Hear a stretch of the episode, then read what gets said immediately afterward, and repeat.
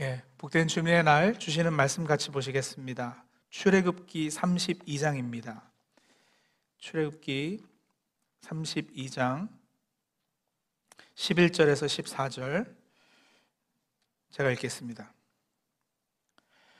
모세가 그의 하나님 여호와께 구하여 이르되 여호와여 어찌하여 그 큰 권능과 강한 손으로 애굽 땅에서 인도하여 내신 주의 백성에게 진노하시나이까? 어찌하여 애굽 사람들이 이르기를 여호와가 자기의 백성을 산에서 죽이고 지면에서 진멸하려는 악한 의도로 인도해 내었다고 말하게 하시려 하나이까? 주의 맹렬한 노를 그치시고 뜻을 돌이키사 주의 백성에게 이 화를 내리지 마옵소서. 주의 종 아브라함과 이삭과 이스라엘을 기억하소서. 주께서 그들을 위하여 주를 가리켜 맹세하여 이르시기를 내가 너희의 자손을 하늘의 별처럼 많게 하고 내가 허락한 이 온 땅을 너희의 자손에게 주어 영원한 기업이 되게 하리라 하셨나이다. 여호와께서 뜻을 돌이키사 말씀하신 화를 그 백성에게 내리지 아니하시니라. 아멘.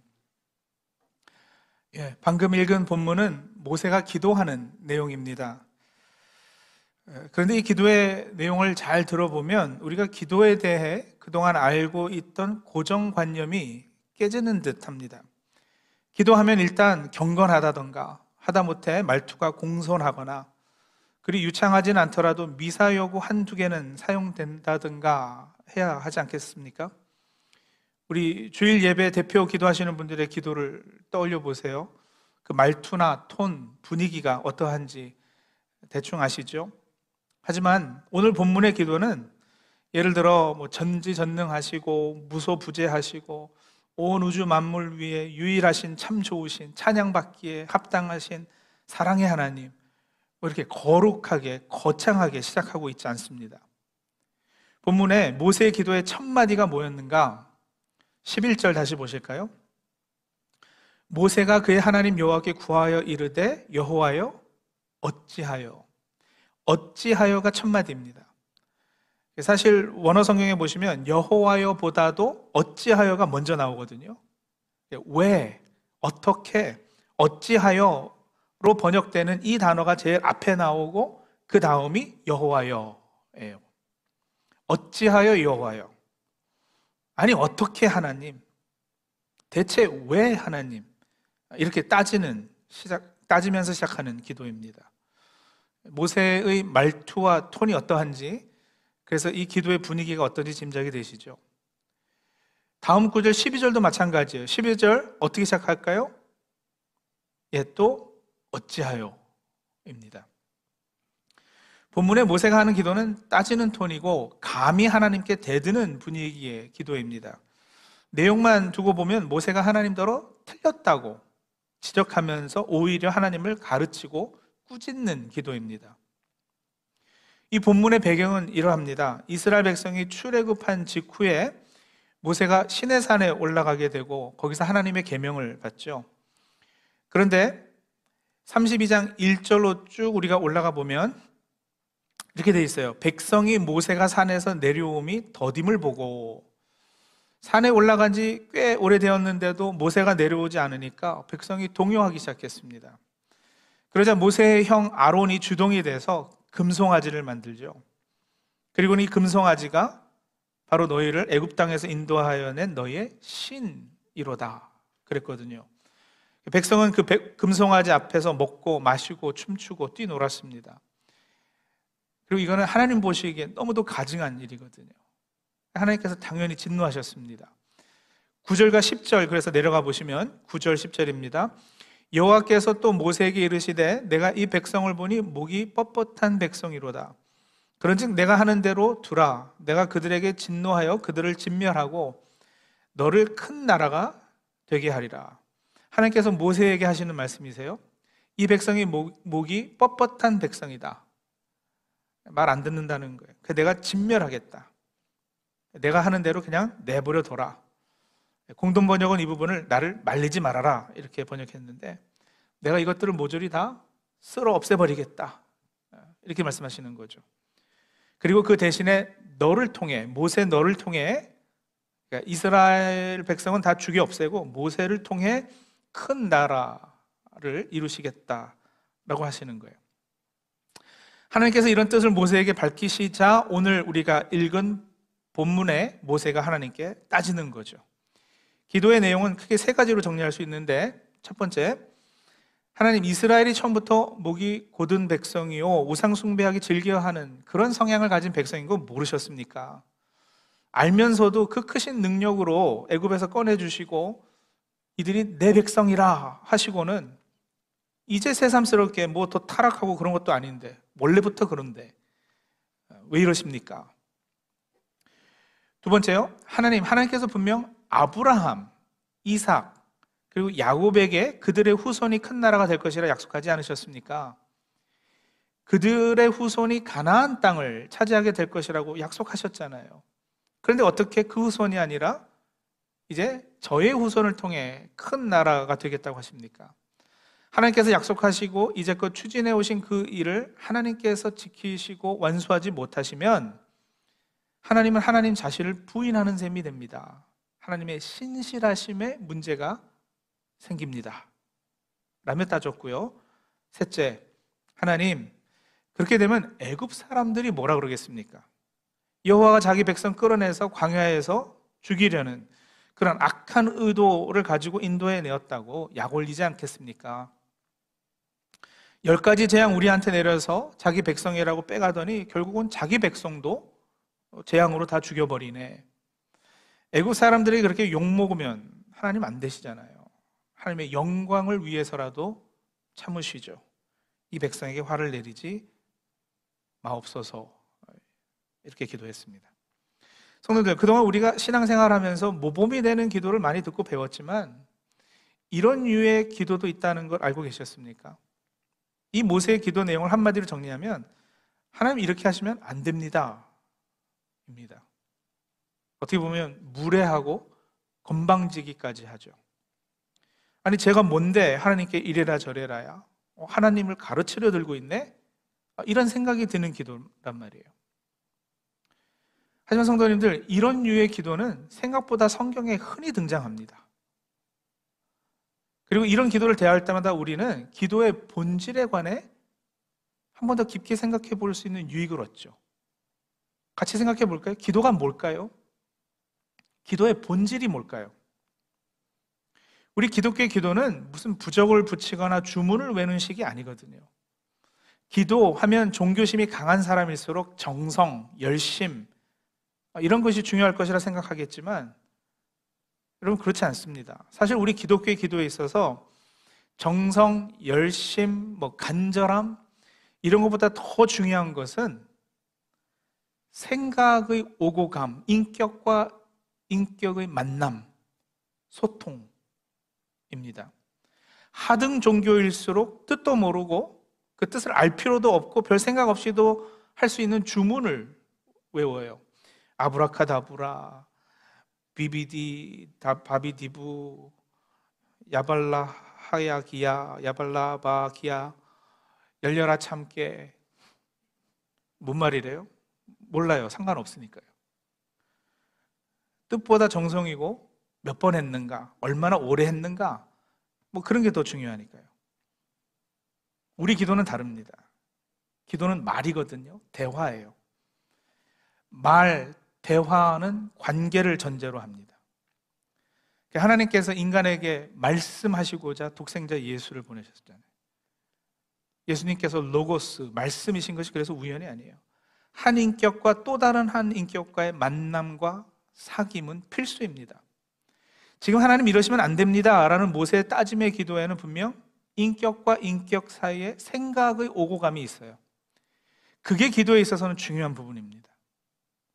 모세의 기도를 듣고 하나님께서 십사 절에 보시면, 우리 같이 읽었잖아요. 분명 뭐라고 하시느냐면 십사 절에 여호와께서 뜻을 돌이키사 말씀하신 화를 그 백성에게 내리지 아니하시니라. 이 구절을 놓고 아, 하나님이 변덕쟁이시구나, 하나님은 불변하신다더니 뜻을 돌이키신다? 그런 하나님 불안해서 어떻게 믿나? 이런 식으로 읽으실 것이 아닙니다. 신학자들은 불변성이 부동성을 의미하는 것은 아니라느니 하면서 몹시 어려운 말로 이 구절을 설명하려 할 것입니다. 그도 물론 필요하겠지만 그것을 넘어서서 좀 보시자고요.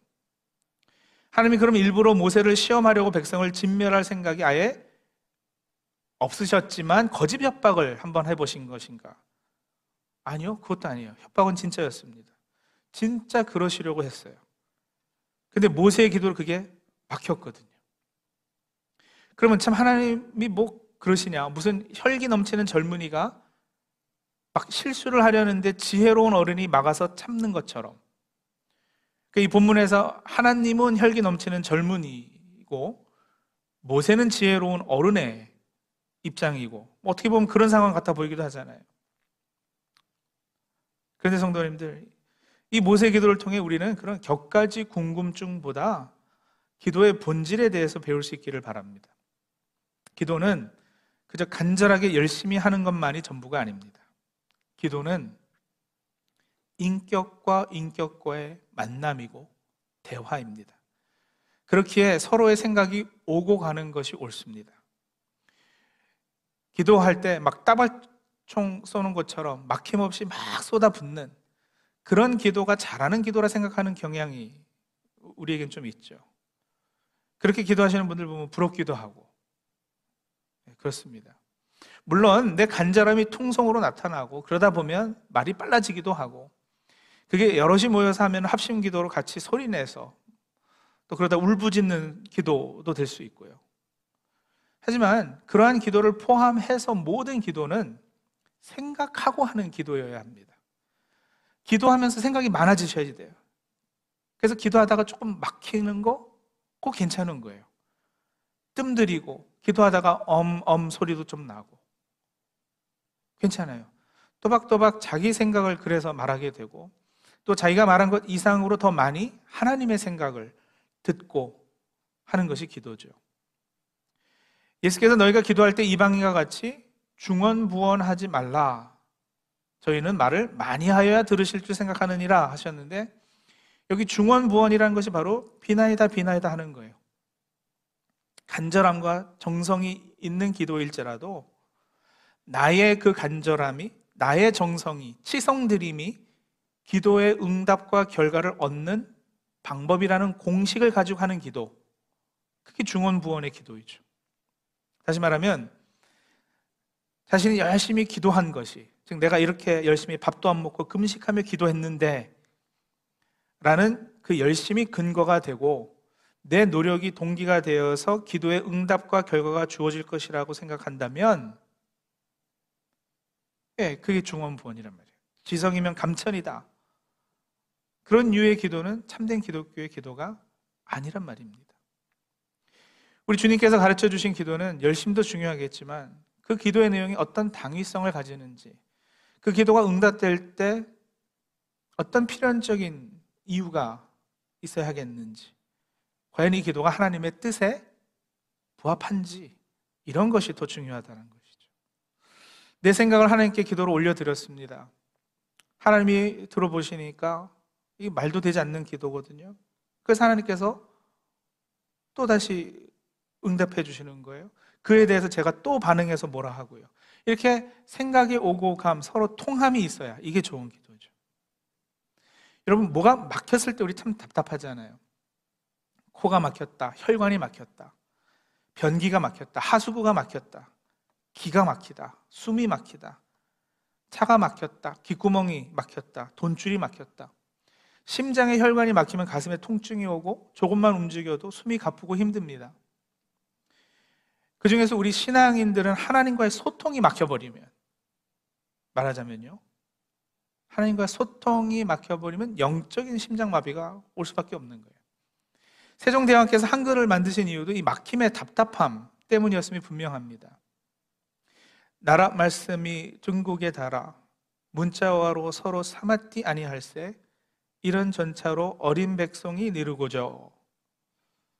제가 발음을 제대로 했는지는 모르겠습니다만 우리나라의 말이 중국말과 달라서 한자와는 서로 통하지 아니하므로 내가 문자를 맹글었다, 그 말씀이시잖아요.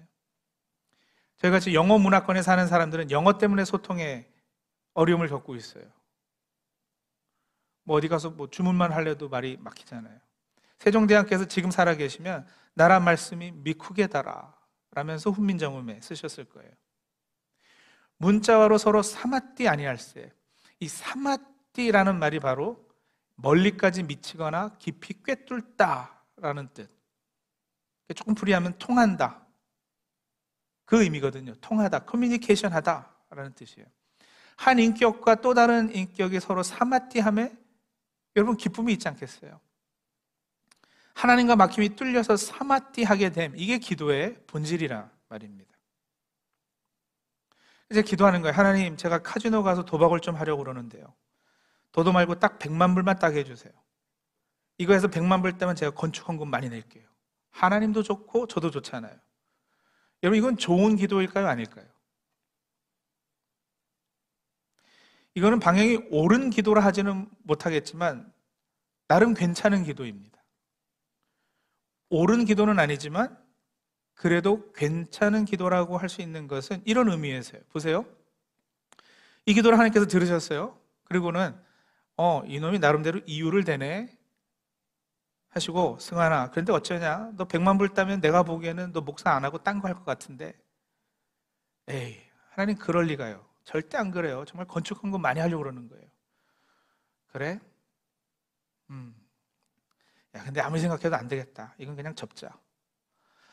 아이고 하나님, 어찌하여 저 비신자, 평생 교회 한 번도 안 가본 저 사람은 이백만 불도 따는데 어찌하여 좋은 데 쓰겠다고 하는 저에게는 허락을 안 하십니까? 하나님, 의롭고 공평한 하나님이 맞으십니까? 그래서 하나님께서, 아우 시끄러워, 저거는 목사 안 시켜야 했는데 괜히 목사 시켜가지고. 그 소리 듣고 제가 또 서운하잖아요. 막 울어요. 아니 하나님, 그렇게 서운한 말씀을 하시면 됩니까, 안 됩니까? 하나님께서, 네가 또 그러니까 내 마음이 좀 그렇지 않냐, 승환아. 저기 그 스타벅스에 보니까 게임에서 공짜 커피 주는 거 있던데 내가 너 커피 한 잔 타게 해줄게. 그 소리에 단순한 승환이는 금방 마음이 풀립니다. 예, 근데 주님, 그 게임 이름이 스타벅스 for life 이던데 평생 커피 공짜로 마시는 거 당첨되게 해주시면 안 될까요? 보세요 여러분, 이게 뭐예요? 이게 기도예요. 이 기도에는 관계를 기초로 한 생각의 오고감이 있어요. 서로의 감정을 배려함이 있습니다. 서로 통함이 있습니다. 막혔던 것이 뚫리는 과정이 있단 말이에요. 다시 말하면 인격적 만남이 이 기도 가운데 있잖아요. 하나님의 의도는 아랑곳 없이, 하나님의 생각이나 하나님의 성품의 어떠하심은 전혀 상관없이 그저 비나이다 비나이다, 복권은 맞을지어다 맞을지어다, 이게 기도겠느냐고요. 그러다 안 되면 내가 정성이 부족했구나, 목욕 재개하고 다시 오늘부터 사십 일 금식 또 들어가서 내 정성을 다하고 목숨을 걸고 하면 되겠지, 이건 아니란 말이에요.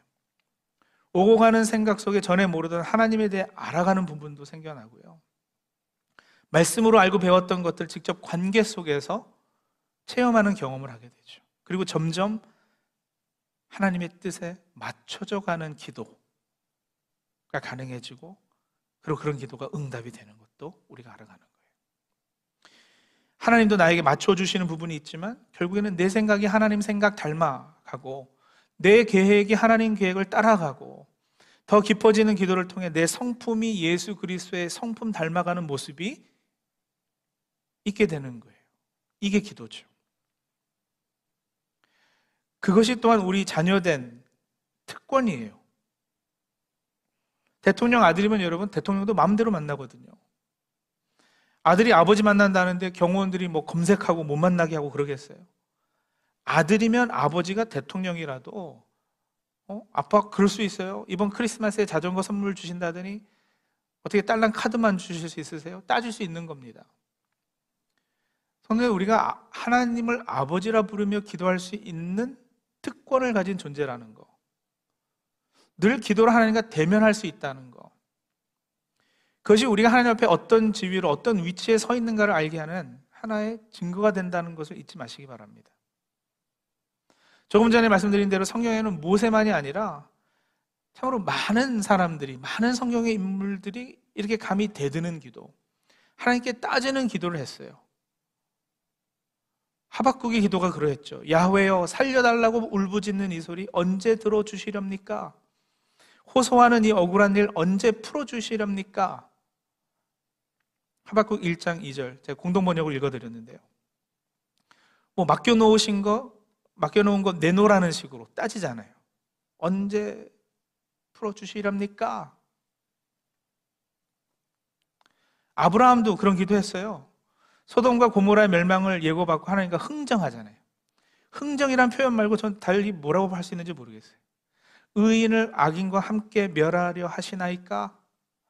그 성중에 의인 오십 명이 있으면은요, 의인 오십 명을 찾으면 내 용서하리라. 오십 의인 중에 오 명이 부족하다면요, 내가 사십오 명을 찾으면 멸하지 아니하리라. 거기서 사십 명을 찾으시면 어찌하려 하시나이까? 사십 명으로 말미암아 멸하지 아니하리라. 거기서 삼십 명을 찾으면 어찌하려 하시나이까?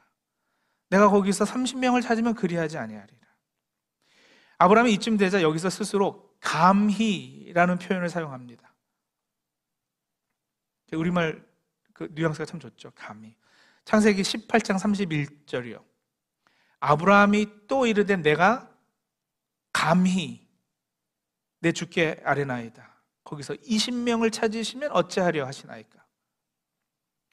이십 명으로 말미암아 그리하지 아니하리라. 주님, 노하지 마옵소서. 내가 이분만 더 아뢰리이다. 거기서 십 명을 찾으시면 내가 십 명을 말미암아 멸하지 아니하리라. 아브라함의 기도는 공손은 했지만 스스로도 알았어요. 뭐요? 이런 요구가 감히 하는 요구라는 것을요. 감히 하나님과 흥정을 하는 거예요. 하나님의 본래 마음과 뜻을 알기에 이 백성을 멸하는 것이 하나님의 본래 뜻이 아니시잖아요. 그걸 알기 때문에 아브라함은 감히 하나님께 이런 흥정을 할 수 있었던 겁니다.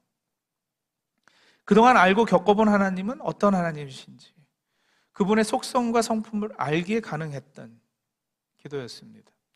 하나님과 깊게 사마띠함이 바탕에 깔린 기도입니다. 우리 몇 주째 욥, 욥 이야기를 제가 계속 언급하는데 욥의 기도도 빼놓을 수 없어요. 사람이 이 세상에 태어나 이런저런 일을 많이 당하지만 성경에 욥만큼이나 큰 고통을 겪은 사람도 드물 겁니다. 아시잖아요. 하루아침에 가지고 있었던 재산 다 없어지고, 자기가 낳은 자녀들 하루아침에 자신의 가슴에 먼저 묻어야 했고요, 자신도 병을 얻어서 몸이 성치 않았습니다. 사실 인간은 늘 자기중심적이잖아요. 그래서 내가 겪는 고통이 제일 힘든 고통이라 생각하는 경향이 있습니다. 발에 물집만 생겨도 왜 쟤는 같이 등산했는데 물집도 안 생기고 나만 생깁니까? 왜 세상이 이렇게 불공평할까요? 충분히 먹고 살아도, 옆 사람이 조금만 더 잘 살아도 왜 하나님 내 앞길은 자꾸 막으시고, 저 사람은 신앙도 엉터리인데 저렇게 축복하고 부자 되게 하십니까? 불평을 터뜨리죠. 나는 밥만 먹으면 늘 옆으로 크는데 쟤는 어떻게 같이 먹고 다 키로 갑니까? 속 터지지 않으세요? 근데 욥의 경우는 상대적인 기준으로 보아도, 아니면 나름 절대적인 기준을 가지고 보아도 누구나 다 인정할 수밖에 없는 절대 고난을 겪었습니다. 살면서 그 정도의 비극을 경험하면 그 누구라도 하나님께 따지고 대들 거예요.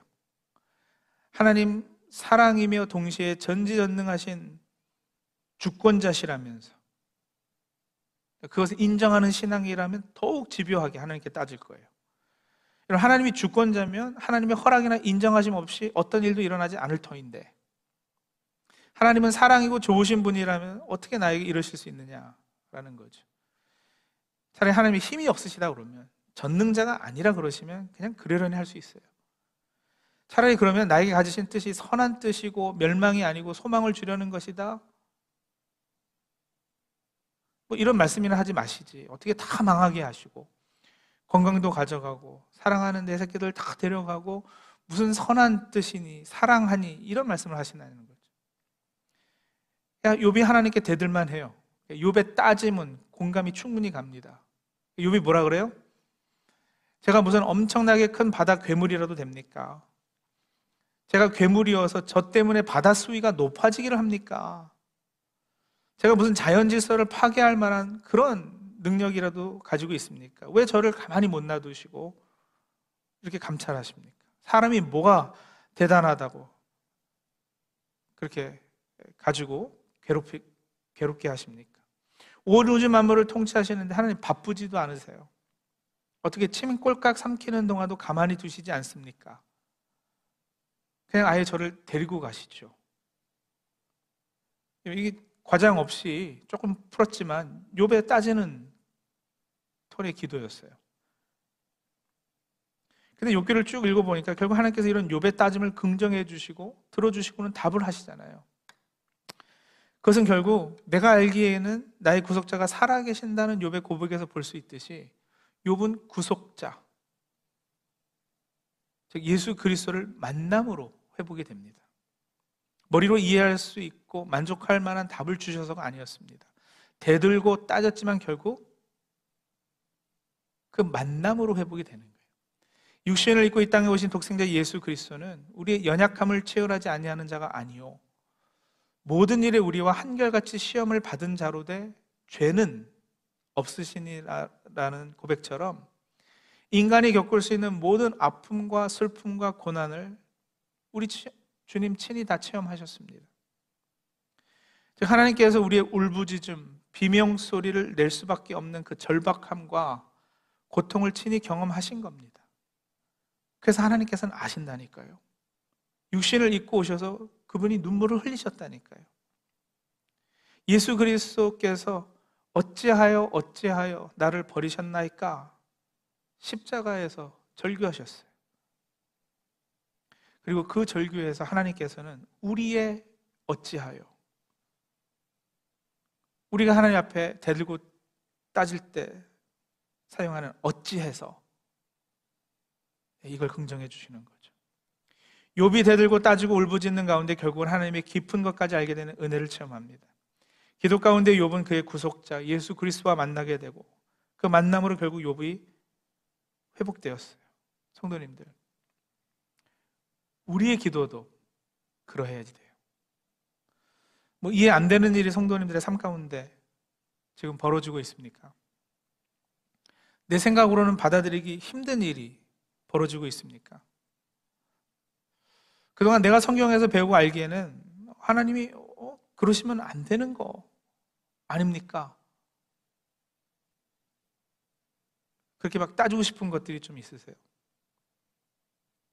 그러시다면 일단 하나님 앞에 나아가세요. 그리고 생각을 정리해서 그 생각을 말씀드리세요. 그게 혹 따지는 톤이라도, 그게 좀 감이 대드는 것 같아 보이더라도 그렇게 하세요. 그래도 괜찮습니까? 예, 괜찮아요. 모세도 했고요, 하박국도 그랬고요, 아브라함도, 다윗도, 욥도 다 그랬어요.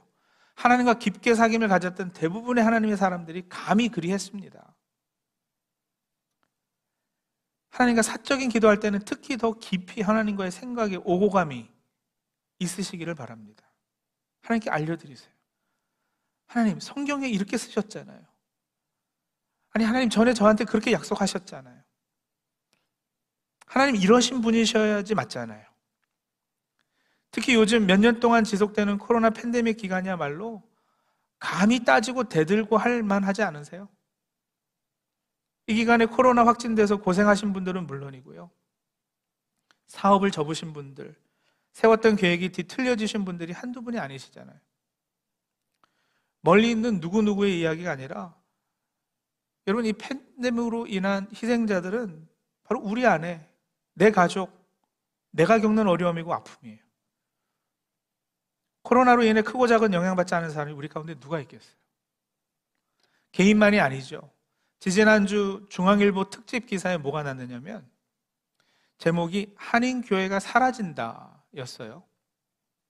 코로나 팬데믹 이 년 만에 한인 이민교회 육백오십여 개가 문을 닫았다고 합니다. 그러니까 이십 퍼센트 정도가 줄은 한인교회 다섯 곳 중에 하나가 없어진 셈이에요. 교회가 많았던 엘에이 같은 경우는 삼십칠 퍼센트가 급감했고요, 뉴욕 플러싱도 이 년 전과 비교해서 삼십육 퍼센트가 줄었다고 그래요.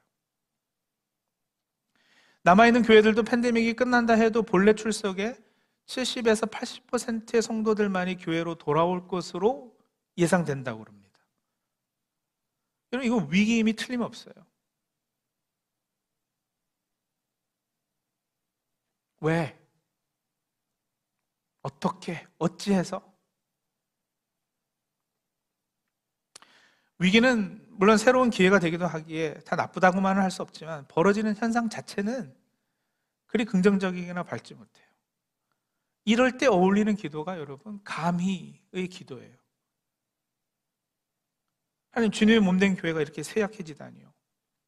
어찌하여 주님 교회가 이렇게 세상에서는 욕먹고 손가락질 당하고 내부적으로는 한치 앞을 계획할 수 없을 정도로 쪼그라들게 되었습니까? 예, 성도님 많이 놀라셨죠? 아, 오늘 이 설교가 적절합니다. 하나님, 왜, 어찌해서, 언제까지, 우리 언제쯤 온전한 예배를 좀 드릴 수 있을까요? 어, 하필 설교 제일 뒷부분 클라이맥스 막 올라가는데 또 꺼지고 이럽니까? 아이, 참.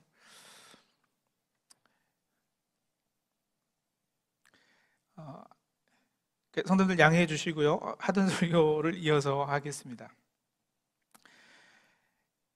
십자가를 깊게 체험하면 따짐은 결국은 여러분 감사로, 어,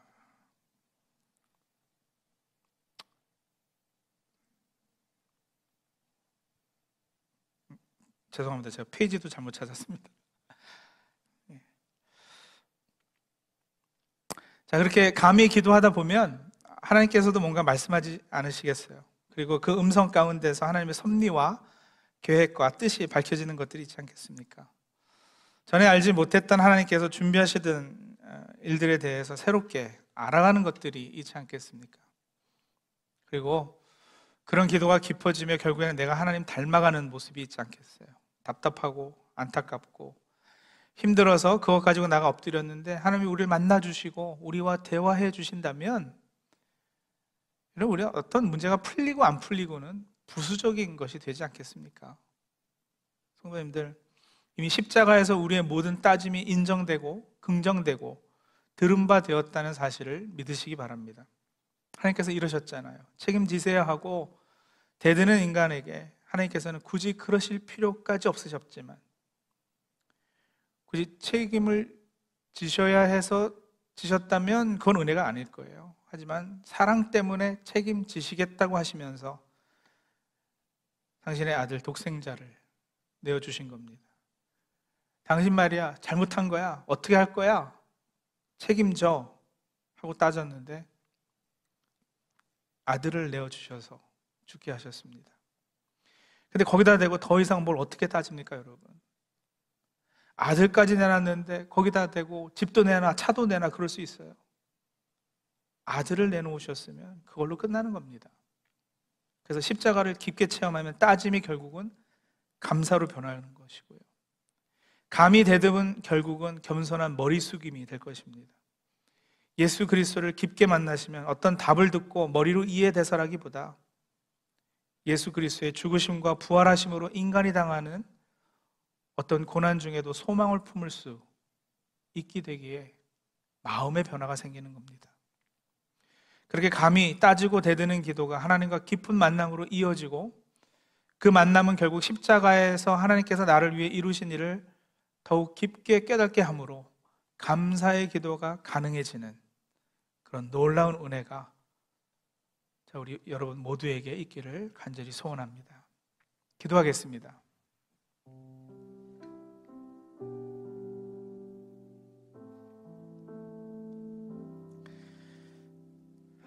여러분, 그렇네요. 의도하지 않았는데 참 적절한 설교가 되었습니다. 이 코로나 팬데믹으로 인해서 우리가 언제까지 이렇게 얼굴도 맞이하지 못한 상태로 예배해야 하는지, 언제까지 온라인 생방송 송출이 끊어지지 않고 잘 될 수 있을지, 조마조마하지 않고 예배할 수 있을지, 정말 하나님께만 포커스하고 우리의 마음을 올려드릴 수 있는 그런 예배가 언제쯤 다시 가능할지, 막 하나님께 따지고 싶은 그런 마음입니다. 근데 오늘 말씀처럼 하나님 그런 마음 다 아시고 받아주실 거예요. 우리 하나님 크신 하나님이시거든요. 나 같은 사람이 따지고 대드는 거 충분히 다 품어주시고 받아주시는 하나님이세요. 성도님들 삶 가운데 어떤 어려움, 아픔, 힘든 일이 있다면 예, 때로는 감위의 기도가 필요할 때도 있을 겁니다. 우리 그런 것이 마음속에 무겁게 자리하고 있다면 우리 이 시간 잠시라도 시간 내서 앞에 나가도록 하죠. 감히의 기도 괜찮습니다. 그러나 생각하시고 하나님이 어떤 분이신지, 어떤 인격의 소유자신지 그것만 확실히 붙잡고 하나님 앞에 기도하며 나가도록 하죠. 잠시 기도하겠습니다.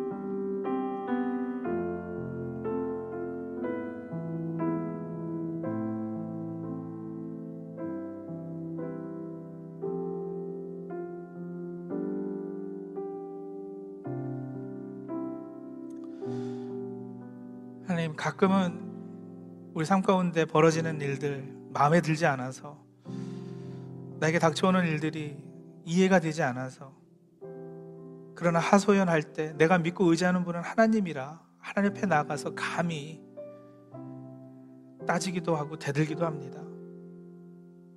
근데 우리 하나님 크신 하나님이시라 그거 다 받아주시는 줄로 압니다. 그래서 어린아이가 아버지에게 응석 부리듯이 그렇게 우리가 하나님 앞에 응석 부립니다. 하나님 다 들어주시고 받아주시고, 어떤 문제가 있다면 해결되면 참 좋겠지만 그것을 넘어서서 하나님과 소통함이, 하나님과 대화함이, 하나님께서 우리를 만나주심으로 우리의 마음이 풀려지고 문제거리들이 더 이상 아주 큰 문제가 되진 않는 그런 은혜들이 있게 하여 주시옵소서. 예수님의 이름으로 기도합니다. 아멘.